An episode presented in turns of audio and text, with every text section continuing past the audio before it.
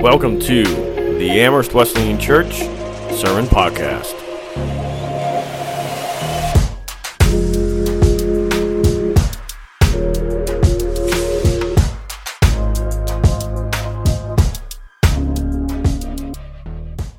Hi, everyone, and welcome back to uh, the Amherst and Westchester Wesleyan Churches Online.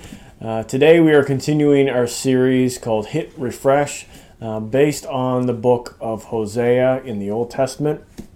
Uh, today, we're going to look at a couple passages in Hosea, uh, chapter 3 and chapter 14, and we're going to talk about the prophet named Hosea and his wife, Gomer. Now, um, up to chapter 3, we have a little bit of detail um, about this situation that Hosea is in. Hosea has been instructed by God to marry a woman named uh, Gomer, who is actually a prostitute. And then we find out that she goes and she ends up leaving, uh, leaving Hosea and sleeping with other guys. And um, it's kind of a weird situation, but then it gets weirder. We're going to dive right into it, okay? Um, so in chapter 3, this is what it says in chapter 3. After this initial betrayal has already taken place, this is what God tells Hosea. He says, The Lord said to me, this is Hosea writing, Go show your love to your wife again, though she is loved by another man and is an adulteress. Love her as the Lord loves the Israelites, though they turn to other gods and love the sacred raisin cakes. I don't know what it is about the raisin cakes, but there it is. So I bought her for 15 shekels, 15 shekels of silver, and about a omer and a um, lethek of barley. Then I told her, You are to live with me many days. You must not be a prostitute or be intimate with any man, and I will behave the same way toward you. For the Israelites will live many days without king or prince, without sacrifice or sacred stones, without ephod or household gods. Afterwards, the Israelites will return and seek the Lord their God and David their king. They will come trembling to the Lord and his blessings in the last days. So, God tells Hosea, hey, you need to go to your wife and you need to pay for her to come home. If she's working as a prostitute, you pay for her, you bring her back, and you make sure that she stays home this time. Now, this is a kind of a, not kind of, this is a weird situation. This is a weird story. Like, that's wild. Like, God tells him to marry this woman who's a prostitute. She keeps wanting to go back to that lifestyle, and God says, Go pay for her and bring her home. And then he compares the situation to his love for the Israelites.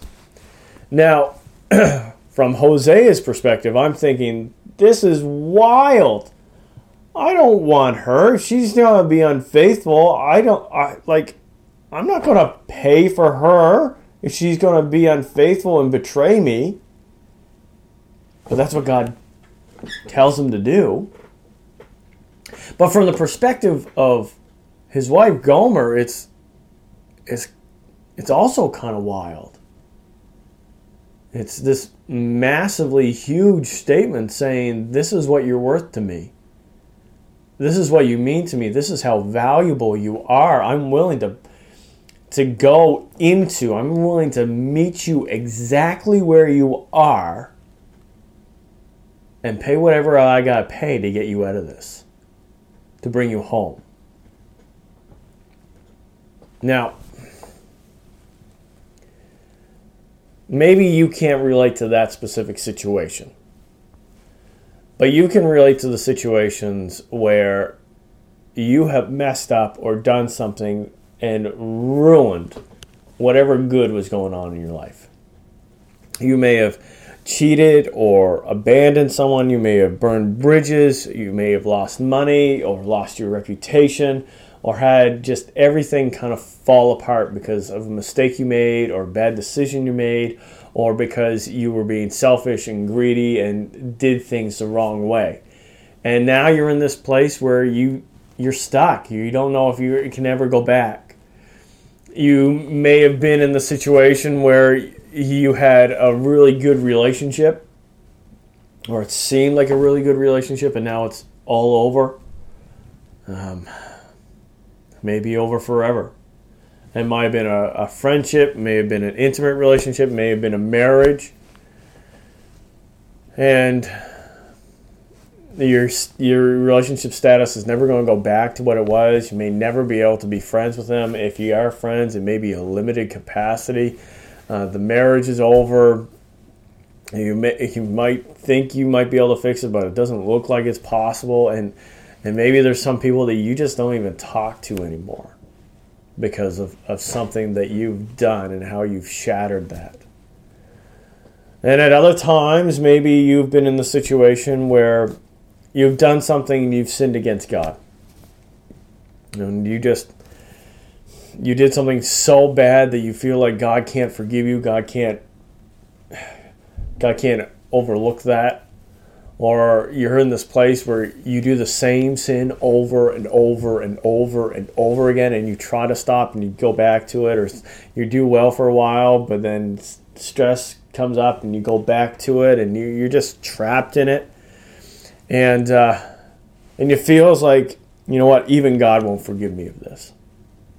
And it feels just like you are in this place where you have messed up so badly that there is no going back.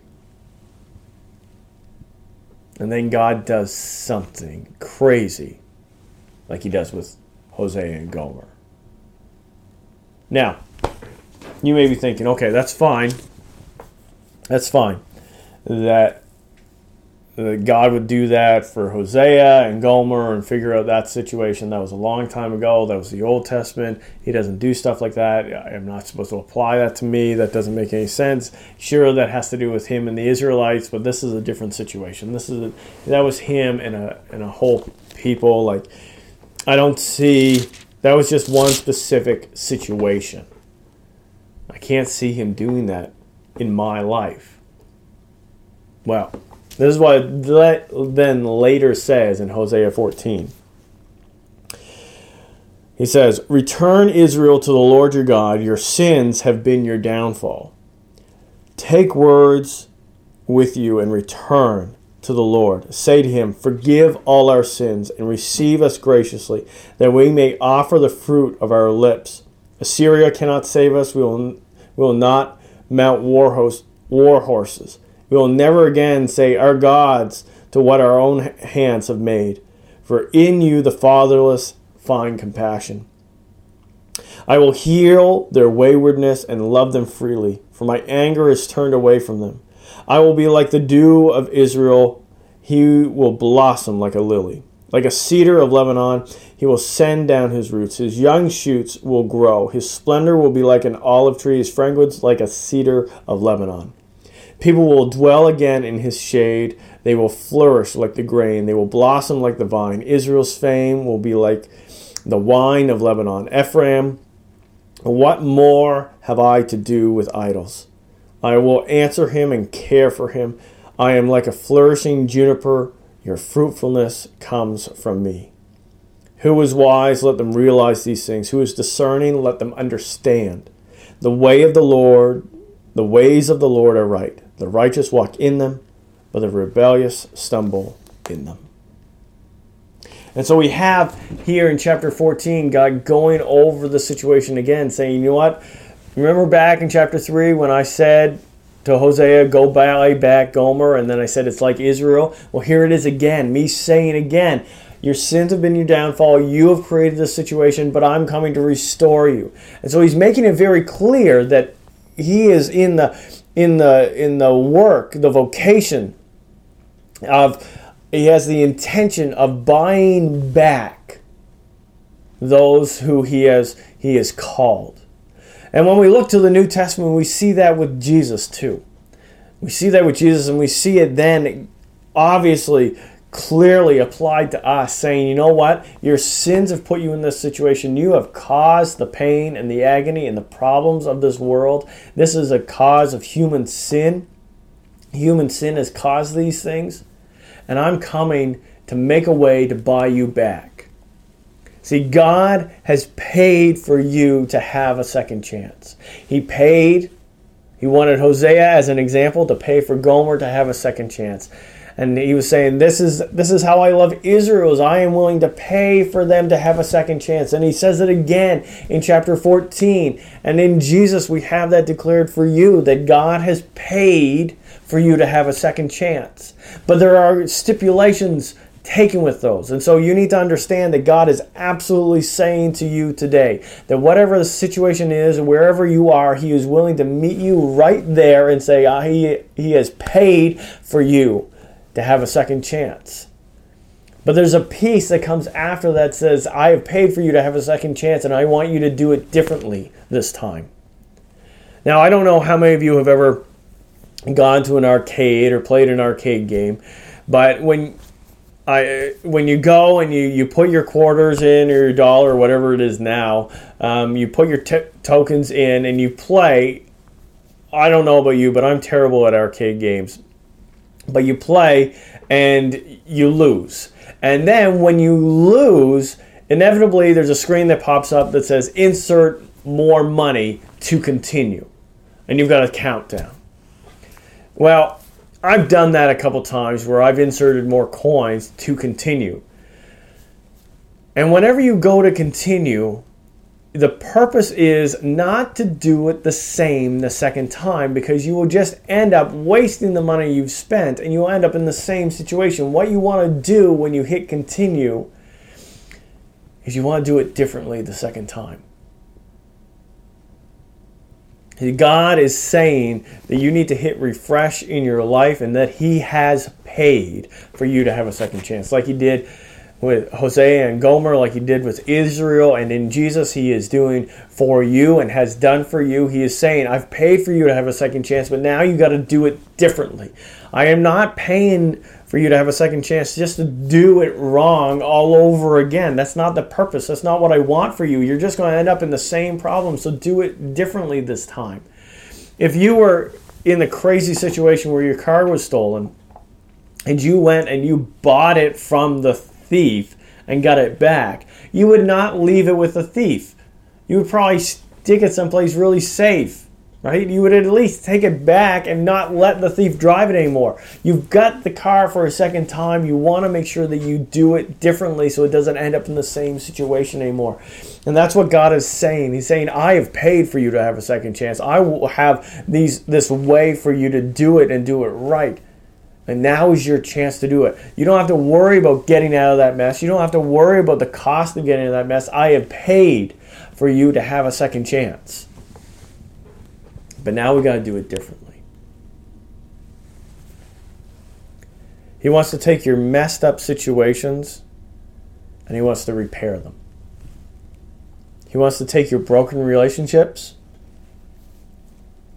and either get you out of the problem ones or rebuild the good ones. He wants to forgive your sins, give you victory over them, remove that guilt and that shame,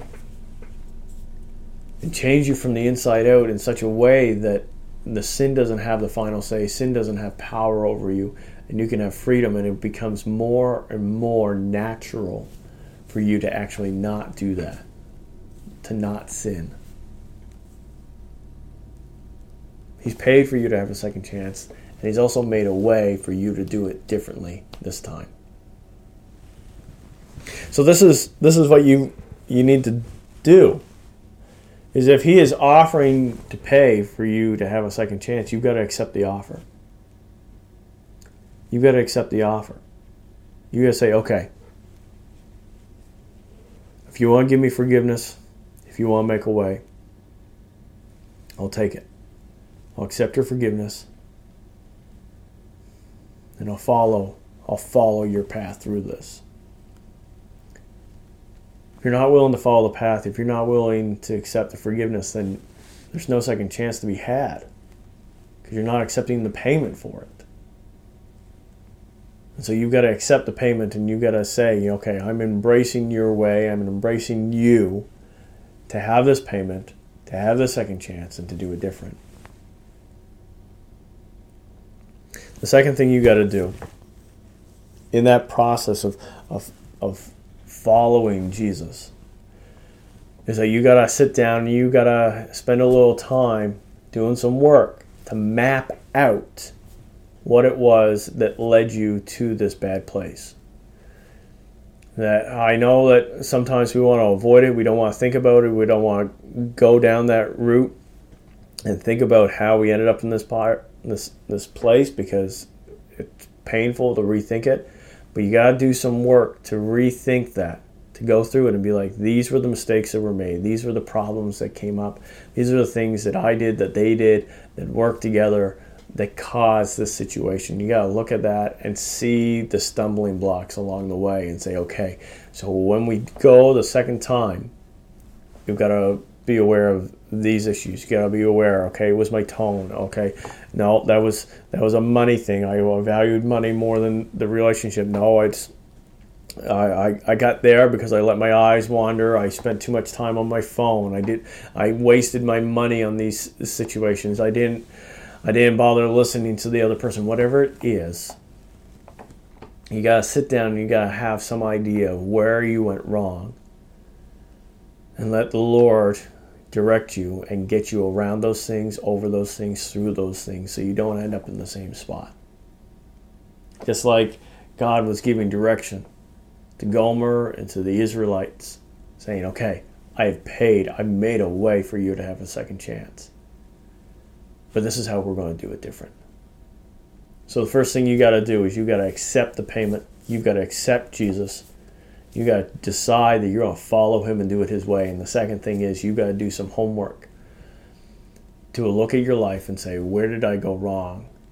And let God show you how to do it different this time. Well, thank you again for joining us.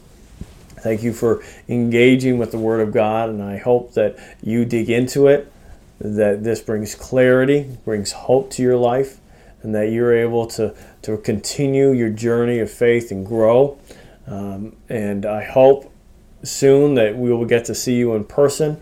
Um, and that restrictions will ease and that we'll be back together soon. Um, continue to pray for that. Continue to pray for each other. Continue to be generous. Continue to serve in whatever way you can. Check in on others. And uh, don't forget to spend time, uh, spend time listening to what God is telling you, and, and focusing on the Word of God. Thanks for listening and being part of our church, and joining us in this journey to become down to earth people following Jesus in down to earth ways.